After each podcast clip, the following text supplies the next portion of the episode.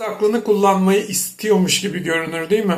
Halbuki böyle değildir aslında. Çoğu insan aklını kullanmaktan kaçınır ya da daha fazla kullanmaktan kaçınır. Çünkü birincisi akılcı olanı bulmaya çalışmak, bir şeyleri yeniden yeniden sorgulamaya çalışmak zahmetlidir alışkanlıkları takip etmeye göre. Ayrıca bazı şeylerde hani topluma karşı çıkmak yani akılcı olmadığını düşündüğün şeylere itiraz etmek de öfkeyi üzerine çekme riski taşır.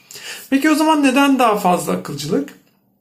Çünkü akılcı olmaya, aklın gerektirdiklerini bulmaya çalışmak her ne kadar daha zahmetli olsa da, her ne kadar daha kolay yolu tercih etmemek olsa da burada bulduğunuz o sıçramalar, akılcı sıçramalar size kimsenin ve sizin bile belki hayal edemeyeceğiniz mucizevi başarıları getirecektir.